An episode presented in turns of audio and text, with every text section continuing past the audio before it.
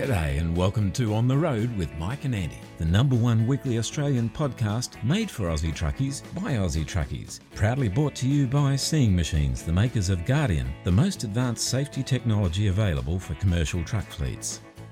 On this week's show, I have a chat with one of the real movers and shakers in the road transport industry, someone who's leaving no stone unturned in making sure your voice is being heard where it counts. Who could that be? Keep listening, that interview is coming up next. Mike has a really great yarn with Trevor Warner, the Queensland delegate for the National Road Freighters Association, about some of the many issues we're all facing in the transport industry today. All this plus our regular news and something to talk about segments a little later. There's a little bit of something for everyone in this week's show, so settle back, slip into overdrive and enjoy as we get the show on the road.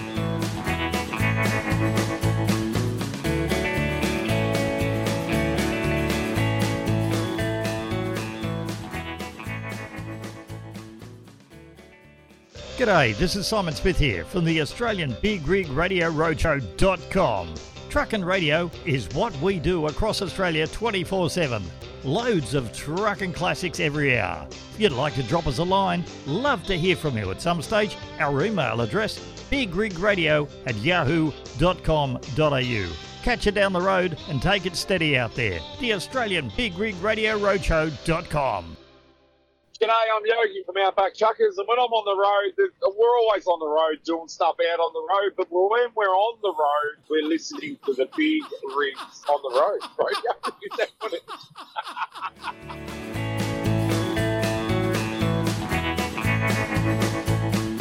it is? At a time when drivers, owner drivers and small fleet owners are crying out for their voices to be heard, seeking improved operating conditions, less regulations, reduced fines, and sustainable changes in regulations to provide a fair go for all concerned, it's good to know that someone is actually doing something about it.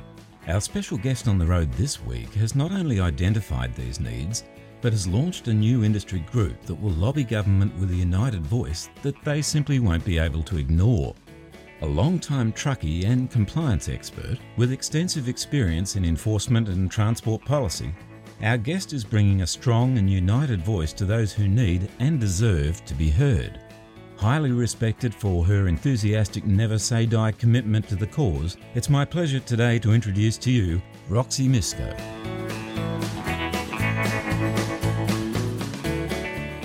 Hi Roxy, good morning. Welcome to On The Road. Thank you, Andy. Oh, it's great to be here.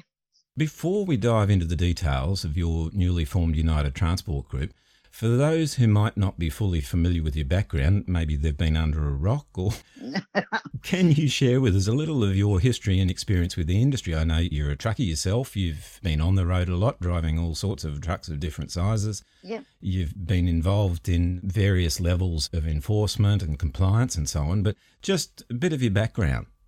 Okay, sure. So I've actually grown up in the transport industry. My own parents had a business running Adelaide to Cairns, so a lot of hard yards. They owned a few trucks and subcontractors. And so I was out there driving at the age of about fourteen years old. Wow. So road training out there. And in the recent years, I've actually been in government for the last fifteen to twenty years.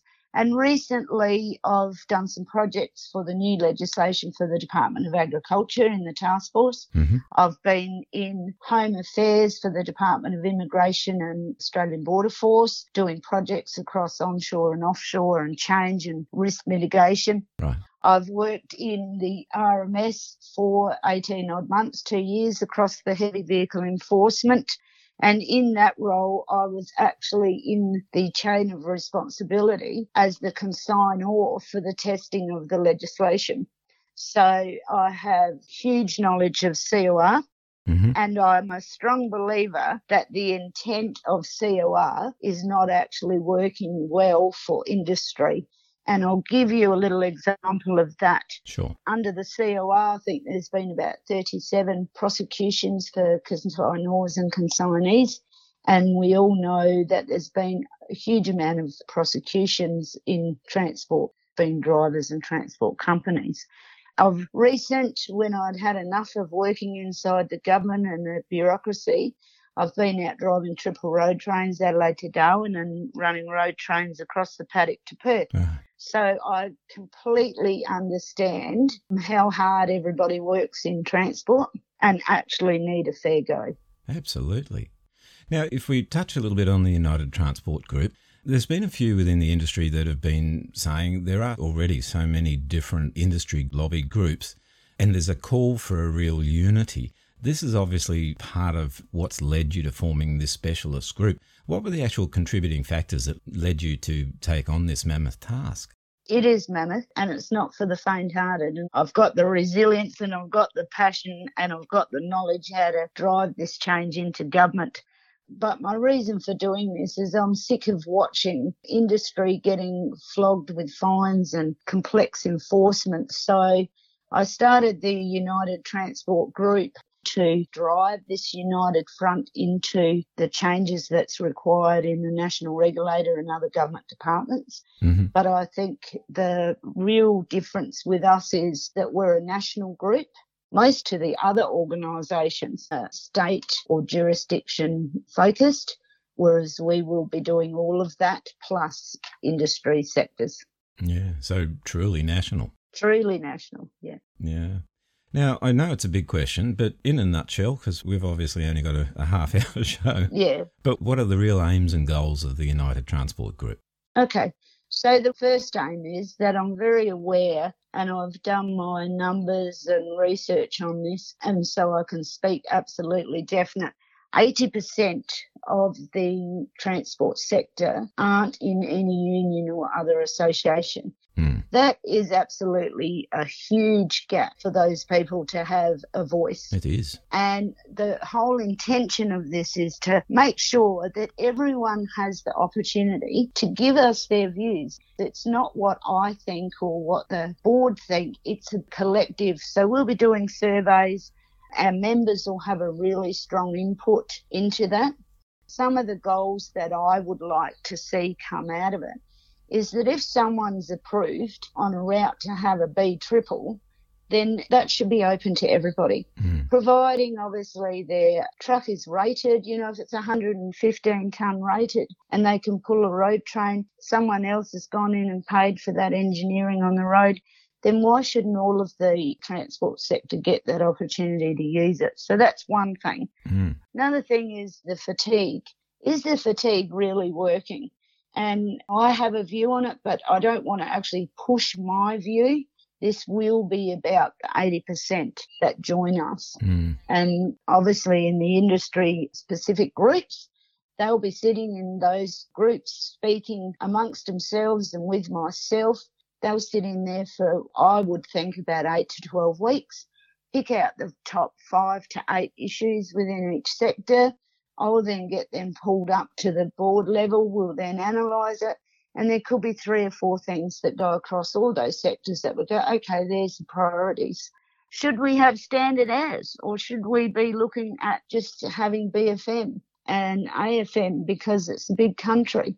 So if someone's on standard hours and they've got twelve hours and they're in roadworks or some issue and they need to go over an hour to get home or to get to a depot, they cop a major fine.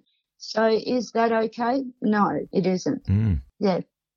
Now, early feedback's been showing that there's been a huge interest from right across the industry in the group's formation. What sort of support have you been receiving thus far from within the industry? Absolutely huge. And I'm actually very, very happy to say it's been overwhelming.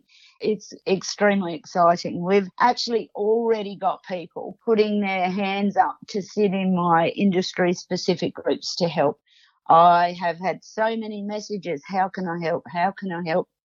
High end of membership at this stage, high numbers, is coming from owner-operators. Right. We've also got a lot of drivers that have been signing up. We've got other groups from the two to five. They've been a fairly heavy membership jump in. We've also got other ones sitting there in discussion with forty trucks, eighty trucks, thirty-five trucks, fifty trucks, one hundred trucks. I personally think this is a very unique group because we are all able to jump in a truck and go driving. The other people in the team own trucks And I think we offer that really strong grassroots and understanding. That sounds phenomenal, that response. Obviously, Roxy, for the United Transport Group to be truly successful in achieving its goals, you'll be looking for a lot of grassroots input from all levels of the industry. Yep. How do you propose to get everyone involved right from the start? You talked about surveys and things. So we'll be doing a lot of questionnaires, a lot of surveys with members. Like I said, they'll be given the opportunity to actually sit in those industry-specific groups. We've actually had a lot of young drivers actually already contacting us with excitement. Mm. So we're pretty much ready to stand up that young group and have that definite conversation around how can we help younger people get into the industry. So we are really focused on actually hearing everyone's voice. And there is one survey that I'm a little bit passionate about that we will put into place. Nobody in the country has ever really looked at the volume of fines that the transport industry is copped compared to other industry sectors. Yeah. And I can speak clearly from my government work. I've been in health and aged care. I've been in border force and immigration, Ag Department, so I can speak absolutely with one hundred percent of knowledge. Those industry sectors don't cop the fines. So one of the surveys I'm looking at putting in is to get a gauge on how many fines have actually occurred over the last five years. And I think everyone will be absolutely shocked when we can get those results in. Truckies have had Spurs accounts for years, but no other industry sector. Mm. I think you're right. I think it's going to be phenomenal, the numbers that come through. Yeah. Yeah. So for drivers and fleet owners listening at the moment, they're interested and they want to get involved, which I'm sure there'll be a lot that do. How do they go about coming on board with the United Transport Group? What do they need to do? All they need to do is go on our website, go in to join us, do their membership. It's a one hundred dollars membership, and that's very, very cheap compared to other costs of memberships. Mm. And we've made it that way because we actually aren't here to make a heap of money or anything like that. It's actually about getting the united voice. And then anyone with fleets of trucks, we're asking them to join up, give me a ring. My phone number is on the website. I'm happy to answer any questions to any members, whether it be driver, owner-operators, fleet operators. We're certainly open to everyone's view, and it is about us as an industry. Mm. And that eighty percent to actually be heard, to actually push the changes they want. And without them joining, nothing will ever change. So it ends up that the truckies, everyone says, oh, they're whingers. I don't see any other industry sectors working fourteen hours a day, yeah. And I don't see any other industry sectors copping fines. Like, some of the stories that we're getting are unbelievable. Like, a driver copped a seven hundred dollars fine for not ticking a box in his work diary for standard B F M or A F M. I mean, who wants to go home with half their pay packet? Mm. I mean, that's just out of control. It is. You know, and they're the things that we need to pick first to push into government and look at the low-hanging fruit that we can actually change fast mm. by the tick of a pen inside government. And I know that's the fact because I've been inside there, and it is that straightforward with simple regulations. Yeah. So that website, what's the web address for that, Roxy? Right, it's w w w dot united transport group dot com dot a u, and like I said, we are certainly happy to speak to any of you. Wonderful. Well, Roxy, I think I can speak on behalf of everyone in the industry when I say we're all really excited to see the group come together, and we'd all wish you and your team every success as you move forward with this wonderful innovation. Thank you very much for taking the time out of your super busy schedule to chat with us on the road today. Thank you very much, Andy. Greatly appreciated. And I think my main goal is if I can help change industry after watching it for over a decade and more, having no changes, we are successful. And I think it will be too. Again, thank you. Cheers, Roxy. Thank you, Andy. Bye-bye. Pickles here. I listen to On the Road on the Australian Big Rig Roadshow. When it comes to road transport, safety is everything. Seeing Machines Guardian minimises the risk of fatigue and distraction for drivers and provides real-time monitoring centre analysis and appropriate intervention, twenty-four hours a day, seven days a week. Already trusted by more than four hundred of the safest road transport businesses around the world, they've discovered how Seeing Machines Guardian is scientifically proven to reduce fatigue events by more than ninety percent. To find out more about how Seeing Machines Guardian can provide proven assistance in safeguarding your fleet, your valuable cargo and, most importantly, your drivers, visit the website at w w w dot seeing machines dot com or give them a call on zero two six one zero three four seven zero zero for more information.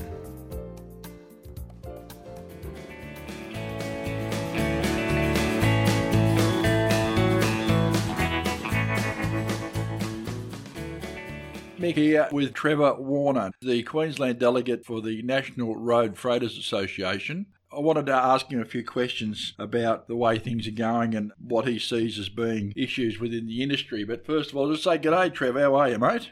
G'day, Mick. Yeah, good, bud. Glad to be here. Have you been working, mate? What are you up to? Yeah, doing a bit.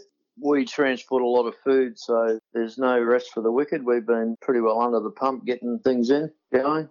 You do market, don't you? Yeah, market. And we do general up to North Queensland and then pick up produce out of there and then down to the southern markets. Hmm. Fills in our week pretty well. I'm sure it does. So Sydney, Melbourne markets, that's your thing? Sydney, Melbourne, Adelaide. We used to go to Perth. That was a good run over there, but they found a few more efficient ways with sending that produce now with combination of road, train and rail. So yeah. Pretty well just stuck to the East Coast these days. So what are you, B-double? What are you driving, mate? Mainly B-double. Every now and again I get a single load when things are a bit quiet, but typically all B-double work. Seems to be a bit of a rarity to have a B-double operator these days that knows what they're doing. Yeah. What are you running, a Volvo or Kenworth? Yeah, the bosses just bought me one of those new X X L big cabs. Oh, right. How are you finding that? Good, good. Not that I asked for it, but I was on holidays and he sent me a photo of the new truck. He said, it's yours if you want it. And I went, bigger bunk, yeah, I'll have that. Yep. But it's got all the works and jerks on it. I do all my own cooking and everything, so there's plenty of space to store your cooking gear and an extra fridge. But the big bunk really makes a difference. Volvo's done a top job on that with a truck for the Australian market. I'm hoping to get my hands on one for a test drive. But anyway, we'll see how we do, mate. All right, let's get down to it. You and I got together because we've had a bit of a conversation in private about the way some things happen within the industry. And we've both got a lot of questions. Now, as you're fully aware, mate, I'm one of these blokes that has the unicorn job. I work for a very good company and I get paid everything I should get paid. And uh, unfortunately, that's not the same for everyone, is it? No, it's not. There's some real horror stories out there of drivers being exploited. Given the amount of laws that we've got in this country governing chain of responsibility and fatigue laws and wages laws, to hear some of the stories is just mind-boggling how they're getting away with it. So it's been one of those ongoing things for years now, people talking about long-distance drivers in particular doing the unpaid work of loading and unloading. And I mean, typically you can take a couple of hours to load and, and unload, and when you're talking about splitting trailers and all the rest, not unusual to unload and load take half a day at each end, is it? Absolutely. Three or four hours just disappears, particularly if you're loading into some of the bigger places where you might have six trucks in front of you, you know, so we only get paid while the wheels are turning, and as soon as those wheels stop, that's it, the pay stops. So the day goes on, but the pay doesn't go on. That's it. It comes to a screeching halt real quick. It does. How have truck drivers been blocked from fixing the wage problem? Well, once again, it's highly paid lawyers and it's large companies using regulations to assert their dominance in a particular sector. But the government has graciously given us a government agency called the Fair Work Ombudsman. But hmm. as I discovered four or five years ago now, they're extremely limited in what they can do. And even if they do get a successful outcome, I actually had an old boss there a while ago. He agreed to pay me X amount of money, and that money never came to be. Mm. And when I contacted the Ombudsman, they just said, well, we can't force him to pay, so you'll have to take action in court. I had an agreement, so it was pretty well just enforcing that agreement. As it turned out, the boss went broke anyway, and the good old Australian taxpayer with their deep pockets paid those unpaid wages via the Fair Entitlement Guarantee. Yes. Mm. So the good old taxpayer picked up the tab where the boss was out of cash. So the short story of it is, is the Ombudsman's a bit of a toothless tiger. They can say all they want, but if the employer just digs their heels in and just says, oh, I'm not doing that, then there's no remedial action apart from court action.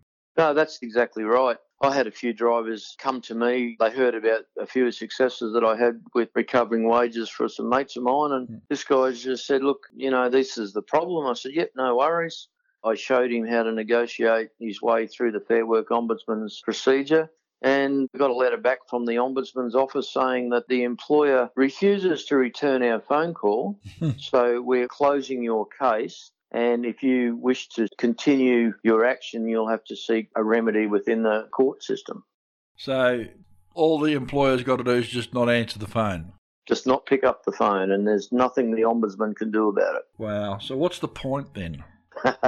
Yeah, very much so. And that's the tax that you and I and other truck drivers pay into the system each year. Mm. It's just mind-boggling to think that we're paying for an agency to do what I originally thought was their job. Yeah. And they can just pick and choose how hard they want to go against an employer. They do have a department. They call it the Campaigns Department.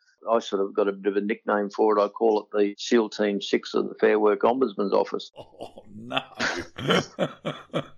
They've got the power to walk in and audit somebody's payroll, but to actually get that to happen is extremely difficult. A group of us got together and we correlated nearly a dozen cases. Mm. We presented the evidence to the Ombudsman's office, and I got to speak directly to some assistant directors. So we're talking top-level employees of the Ombudsman.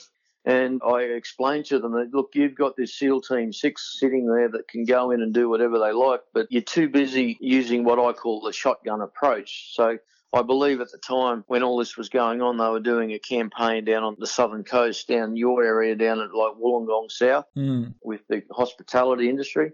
I believe that they audited, I think it was a thousand workplaces, and they come up with hardly anything. And here we are, we're handing them the evidence to say, these people are doing this and this is the evidence. Mm. They could just walk in there and they've already got the evidence, so they know there's an offence has occurred. But they just, as far as I know, to this day, four years later, that none of the employers on that list have actually been targeted. Mm. So no one gets anywhere, really. What about the T W U or the N R F A? Are they actually doing anything about any of this? Have they had any success? Doesn't seem to me like the T W U does very much at all about any of this stuff these days. No, well, they struck the same problem as what I did. I do believe, I think it was in Brisbane, they pursued a, a matter on behalf of one of their members. Mm. They got a successful outcome in relation to there was monies owed, but the employer refused to pay it. And all that the Ombudsman can say is, yes, this is how much he owes under the law, but we can't force him to pay. You'll have to take matters into your own hands and take the employer to court based on the evidence that we've correlated for you. So at the end of the day, all that we can really do is use the Ombudsman's evidence and investigation to go to court to get a judgment against the employer, which is then upheld by the sheriff or something. Is that right? Yeah, yeah, along those lines. But after the employee has been ripped off on their wages, mm. the employee then has to pay an application fee to commence proceedings within the court. Now, even in the small claims court of the Federal Circuit Court, they've got jurisdiction over the Fair Work Act. Yep. Off the top of my head, I think the small claims tribunal, the small claims division is still three hundred dollars. Wow. And if it's over twenty thousand dollars, the application fee is uh, some six hundred dollars or seven hundred dollars. Right. That's up front to start proceedings. So if you're paying a house off, looking after a, a family, trying to pay your bills, and you've been ripped off, so you're behind the eight ball right from the start, mm. and then you've got to cough up more money just to get into court, and that doesn't guarantee a successful win. What I have found, most people just go, oh, this is too hard, and they just move on to another employer. Yeah, where the same thing can happen all over again. Absolutely, that's right. I've been in the situation where I've worked for employers who paid me trip money, and as you say, the day goes on, but the pay doesn't go on. And we do these things by choice. I've had people say to me, oh, no one holds a gun to your head. You're not forced to do it for a job. But it just seems to me sometimes that employers or some employers seem to take advantage of this. And then you look at some of the fellas who, for one reason or another, have had run-ins with the law as far as their traffic offences and all that sort of thing goes.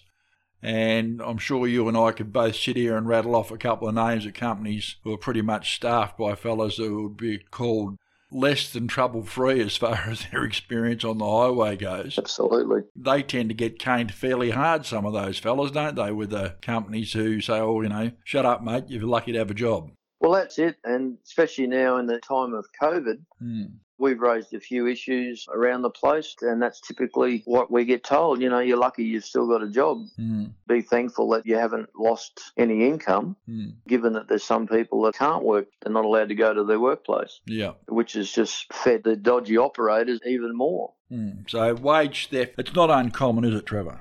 Not in the transport industry, no. And it's an interesting thing. We're all truck drivers. Now, it just depends on whether you're a long-distance driver or whether you're what we classify as a local driver. Mm. You're at home every night. You go in, get in your truck and go and do what you need to do. We operate under two different awards. So, but if you operate under the long-distance award, for some strange reason, the powers to be have deemed that you only need to be paid while those wheels are turning, mm. even though the local guy could be right behind you for that whole twelve hours of the day. Yeah. And you earn exactly the same money. But when you get to the next city, that is Brisbane down to Sydney, the local driver takes the truck back to the yard. Another driver gets in, mm. but the long-distance driver, they're given tasks to, no, don't go to the depot. We need you to go to directly to Woolies. Mm. Now, this happened to me, I don't know, four or five months ago now. It's probably the worst scenario. Mm. I went from Brisbane to Sydney, and I had a direct delivery of full twenty-two pallets to go to Woolies at Michinbury there, mm. and they were short-staffed that particular morning in the A M. Memory serves me right, I think I rocked up about three a.m. in the morning for my designated time slot, and it was nearly lunchtime or just after lunchtime when I left. Nine hours. So that was roughly nine hours I sat there and I didn't get paid a cent. But the company truck that I travelled with, I don't know if it was the same set of trailers, but someone come in and unloaded the fresh produce in front of me, mm. and they were getting paid by the hour. So if they were sitting there for nine hours as well, they would have been paid their hourly rate. Oh. But because I was on long distance, nah, you don't get a cent, sunshine. Suck it up. You could bet your backside that if Woolies were paying you demurrage or paying your employer demurrage for you to sit there, I'd say they'd soon sort their bloody staffing problems out. Oh, absolutely. Absolutely. That's right. There is no pressure for them to get the trucks in and out as quickly as possible. Yeah. So I saw you giving evidence up in Brisbane at the transport inquiry being run by Senator Glenn Sterle, and you presented a lot of dissimilar information up there to that inquiry, didn't you? I did, yeah. Yeah, Glenn's really interested. And he's, as he said to me off the record, you know, like he's seen this carry on for forty years and mm. nothing's changed in forty years. And wow. when we discussed why that is, it, it all comes back to the same old story, is that the big end of town have got deep pockets and it's the same lawyers that are going in there year after year, yeah. or particularly the same law firm, that are fighting in the courts to keep the status quo and to keep the truck driver at the lean end of the deal. And the work that we do for free, of course, goes straight into the pocket of the shareholders of these big companies. I've often had the joke, they say to me, oh, Mick, you'll be taken over shortly. There'll be automatic trucks and driverless trucks. No, there won't, because there'll be no one to do all the free work. No, that's, that's exactly right. Oh, you know, mate. What we've seen in America since they've introduced electronic work diaries over there that are actually hooked up to the E C M of the truck, yeah. up to the engine. So as soon as you turn that ignition key, hmm. the electronic work diary fires up and all of a sudden all the illegal work that they used to do all of a sudden couldn't be done. And, yeah. and now their capacity reduced, and now that they, they've finally decided that, oh, maybe if we pay these guys a little bit more, they might be able to provide the service that our customers need. Mm. Well, I've done a few articles over the time. I wrote one and had one published there for Big Rigs, which forms part of my submission to the Senate inquiry. What do you think's going to happen? Rod Hanafin doesn't seem to have much faith in the general outcome. He's been banging his head against the road pavement now for like twenty-odd years and not seen many changes, and I mean... perhaps you don't know, but you can go and pick up any old issue you like of Trucking Life or any of those old magazines, and the problems that they're talking about back then are, are still there today. You hold out much hope for the inquiry or things improving in the future? Well, we can always hope that the politicians and the lawmakers can read the submissions and come up with a fair set of rules. Everything I seem to read the little guy is ignored mm. and they're putting all the weight and decision behind the so-called experts, be that sleep experts or the road transport experts, the alleged experts. Now, one thing I did notice was when they asked for their submissions to go to the N T C for the review of the National Heavy Vehicle Law, they got the submissions, they made a statement of what they witnessed. A month ago or so, they released their impact statement. And when I read that, I looked at the fatigue section. I went, hang on a second, they've ignored everything that we've said. All the drivers, everything that the drivers have said has been ignored, and they've gone back to basically the status quo, yeah. which is the evidence provided by the sleep experts. Now, the evidence that they would have provided, I've read all the reports, I've read Doctor Drew Dawson's stuff, read Professor Anne Williamson's stuff, and I've trialled two different fatigue monitors. One was developed by the U S military, and that algorithm is correct, provided you work for one of the big companies. But the small guy and the owner-operator and the subcontractor, that algorithm goes out the window as soon as you're sitting around for three or four hours in the middle of the day waiting for your freight to be ready so you can load and then go do your long-distance journey. So if you just get up in the morning and you do your job, typically by hour seventeen, you're ready to go to bed. Mm. But if you've had a big sleep in the middle of the day, or you're out of logbook hours, you legally can't drive anymore, mm. and yet you're wide awake because you've had that big sleep in the middle of the day. Yeah, that was in our submissions, but that was all ignored. So I'm leaning towards that they're going to ignore the truck driver once again, and they're going to follow the advice of the so-called experts and the big end of town, which suits their business model down to the ground. Well, only time will tell, mate, and I hate to say, but you're probably right. All right, Trev, it's been great to catch up, mate, and time to sort of wrap it up. Any final points that you want to add before we call it a day? Well, you know, we've got the N T C thing going at the moment. I've bit the bullet and put in an application to the Fair Work Commission to try and sort out this unpaid loading and unloading. That's still all in the hands of the Commissioner or the Deputy President. So hopefully we'll get a decision on that in the next few weeks. But if we have a win there, I think we might have just solved the problem of all this free labour loading and unloading, and customers are going to have to be paying for all the hours that are worked by the transport workers. Well, mate, I'll be interested to hear the story. When you get a result, get a hold of me, mate, and we'll get you back and we'll have a chat about it. That'd be great. Fingers crossed. All right, mate. No worries. You keep it safe out there and maybe I'll see you on the road. Cheers, Mick. Great talking, buddy.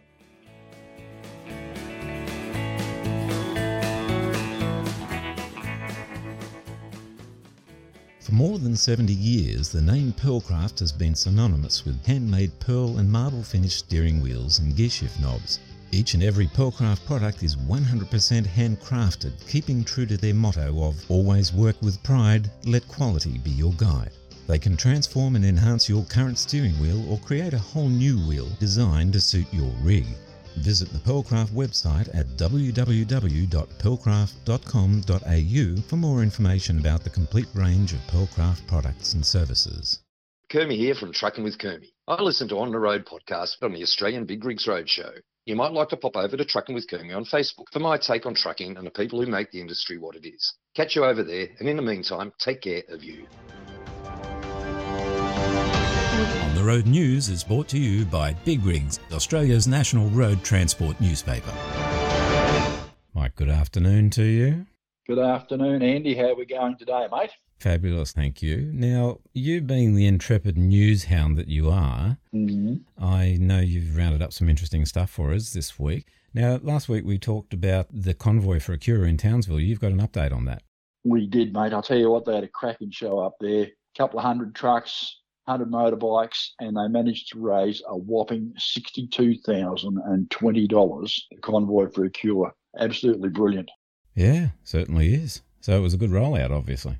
Obviously a good rollout. Only an eight-kilometre route, but there were thousands of people on the side watching for the footpath in the front yards, and it's just typical of the way things go with these convoys. And as I said last week, it makes you so proud to be part of the industry sometimes to see something like this happening. Absolutely. And eight kilometres, that'd be almost your morning jog, wouldn't it? I don't even go that far to get a hamburger, mate. Fair enough. Mate, a little bit of distressing news. It's always sad to have to bring it, but it is important news. Mate, it is. About five o'clock last Tuesday, which was September the twenty-ninth, the emergency services were called to the Great Western Highway at Mount Lambie, where a driver had been shot.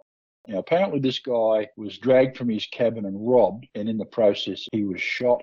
He was airlifted to Westmead Hospital where he had surgery, and he's now in a stable condition. Thank God for that. The, it's one of those things we very, very rarely hear of this sort of thing in Australia. I mean, obviously, sometimes there are guys who get into altercations on the road. Mm. Getting shot is sort of something that's really next level, and particularly when you're parked on the side of the road in a rest area trying to get your break.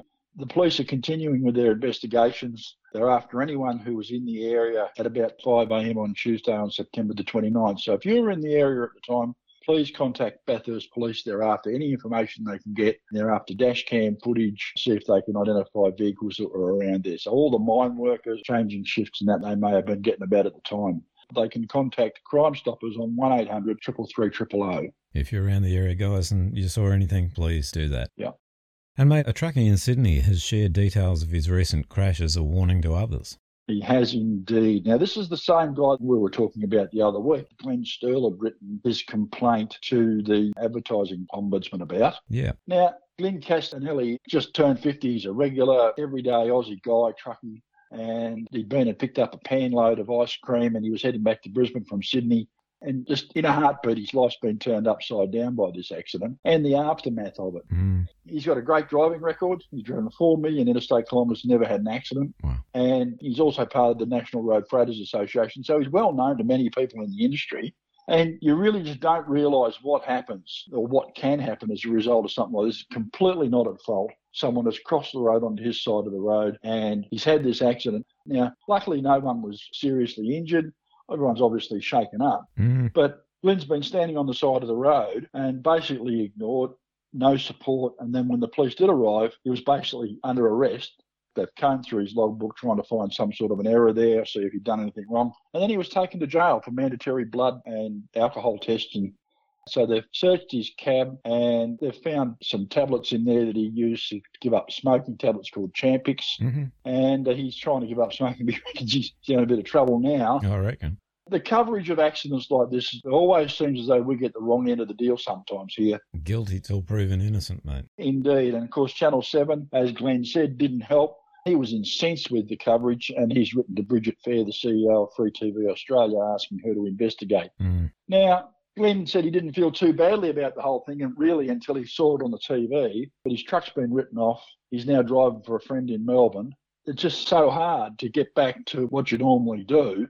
It's one of the reasons, you know, I've often said that we don't get enough support as drivers when we have incidents on the road. Mm. Just as a side issue, I'm having a bit of a chat with some people now, and we're going to bring some information to our listeners about what can happen and what support is available to people as a result of this accident. Yeah, good.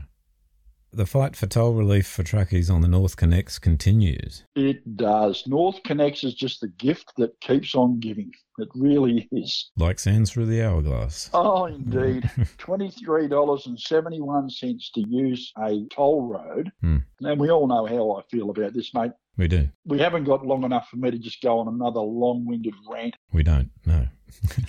The government has said that they want all the bills and everything in place before NorthConnex is open, so it all goes smoothly. And the public want these things sorted out as well. But the Shadow Minister for Roads, John Graham, said that he's put forward a bill in the Parliament which is aimed to cap the tolls for a short period of time on the new routes. His story for doing this is he wants to reduce the risk of dangerous last-minute lane changes by motorists trying to avoid charges. I want to know what planet John Graham lives on, because if he thinks that a bill he puts in the Parliament in New South Wales is going to stop people from doing stupid stuff on the road, I think he needs a bit of an education. Yeah. Well, I'm happy to give you one, mate. If you want to come and have a chat with me, have a sit in the truck, I'm happy to have you there. All this stuff is creating ongoing pressure. Transport workers are being banned from using Pennant Hills Road and they're being forced to use NorthConnex. This is the first time that this has happened in New South Wales. And as I've said before, it's happened in Queensland and, and other places. But the trucking industry are fed up with this sort of thing, being forced to use infrastructure. And they're all saying it's for our savings and our safety. Well, I want to know what saving or safety we're going to get at two o'clock in the morning when there's no traffic on Pennant Hills Road. And I'm not the only one asking the question. Yeah. This makes my blood boil, this one. Yeah, I've noticed. Well, on a brighter note, I believe this weekend the Lights on the Hill Trucking Memorial Service will be paying tribute to truckies who've lost their lives. They will.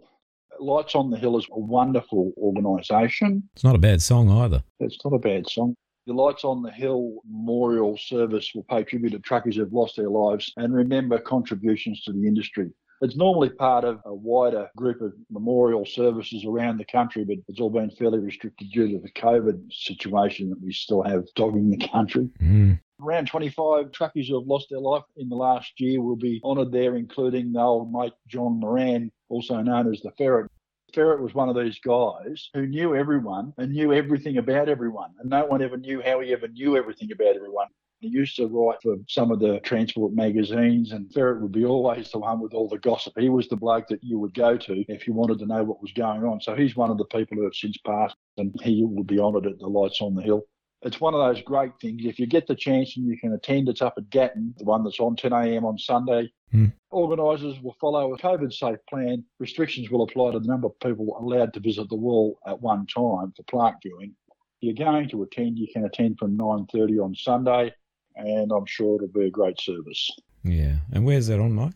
That's at Gatton. Lovely Gatton. At the Lake Apex Park, Gatton, at the Lights on the Hill Memorial Wall. And finally, mate, I know how much you love talking about shiny new trucks. Oh, mate. And there's news through that Daimler Trucks North America have unveiled the new Western Star forty-nine X. They certainly have, and they've got a lovely picture of one there in the paper this week. We won't see one here for a little while, but I'll tell you what, I'm hoping that if I hold my hand up long enough and I smile long enough, maybe Daimler will let me have one for a bit of a test drive. Always had a little bit of a soft spot for Western Star. The first truck I ever bought was a Western Star. Mm. They've unveiled the new forty-nine X. They're really regarded as one of the toughest, most tested and most durable trucks in the world, these things. Mm. They're just a rugged truck, they are. Very, very popular in North America for logging and, and all that sort of stuff. Mm. The X-Series cab is designed to deliver the maximum versatility. No, they're a beautiful thing, Western Stars. We expect to see them launched here in late twenty twenty-two or early twenty-three. Mm. They make pretty decent butter too, don't they? Western Star? No. No, no. Wife buys it all the time. I like Western Star butter, but I don't think Western Star butter and Western Star trucks are... No relation. No relation. Oh, okay. I don't even think they're kissing cousins, mate. There you go. On that ridiculous note, I'll bid you a fond farewell and we'll catch you next week. Thanks very much, mate. You take care. Yeah, you too, bud. See you when I'm looking at you. Sure will. For all the latest industry news, go to w w w dot big rigs dot com dot a u.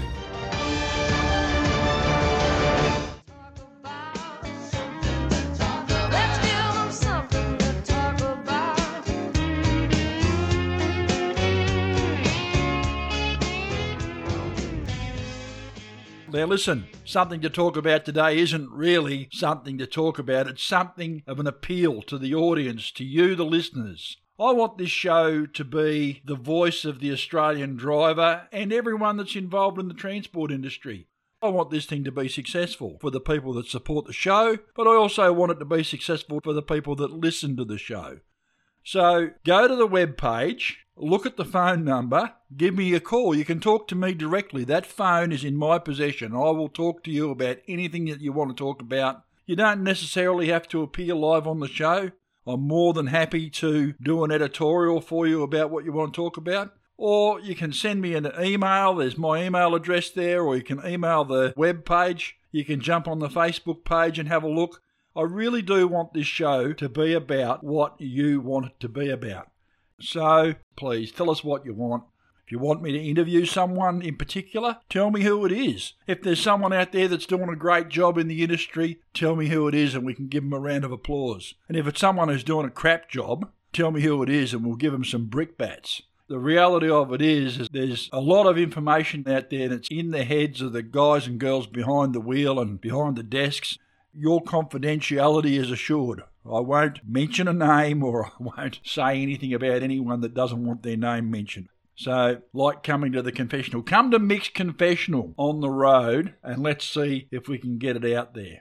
There's been some really great things that have gone on in the industry at the moment. A lot of laws are being looked at and a lot of things are being changed. They're talking about twenty-seven metre B-doubles now, for example. I'm a little bit of a cynic when it comes to the increases of lengths on B-doubles, because since it first started, all I've seen is the prime movers stay the same and the trailer deck lengths get longer and longer. So correct me if I'm wrong, but I wouldn't be taking any bets that when they go to twenty-seven metres we won't see an extra couple of pallet spaces on a B-double, because, gee, how wide is a checked pallet? But anyway, that's the way it seems to go. I'm loving the guys who are saying, well, it's just going to be long bonnet prime movers and we'll put bigger sleepers on. My position on all this stuff is on the record. I think that the driver is the most important part of the supply chain. Now, admittedly, we are a wheel in the chain, but without the driver, nothing happens. The same as without the people that load it, nothing happens. But the drivers are the ones that move the freight from A to B. We are the ones that get stuck on the side of the road in a rest area with no facilities and get left to our own devices. Snow, heat, rain, whatever it is, we're out there, and we don't go home at night time, the long distance drivers mostly, unless they're doing short changeovers or something like that. Those guys get to go home to their own bed, but the rest of us are out there for the week. I live in mine five days a week usually, four or five days a week. And I'm away from home the majority of the year in the truck. I'm lucky. I've got a big truck with a big bed and a microwave and all that. Lots of people aren't so lucky. So when I see this rule change for twenty-seven metres, I'm quite happy to see that. Quite happy that some guys are going to get the opportunity to have a little bit more space and have a little bit better lifestyle on the road. Take care out there. Hope you've enjoyed the show. We'll catch you next time.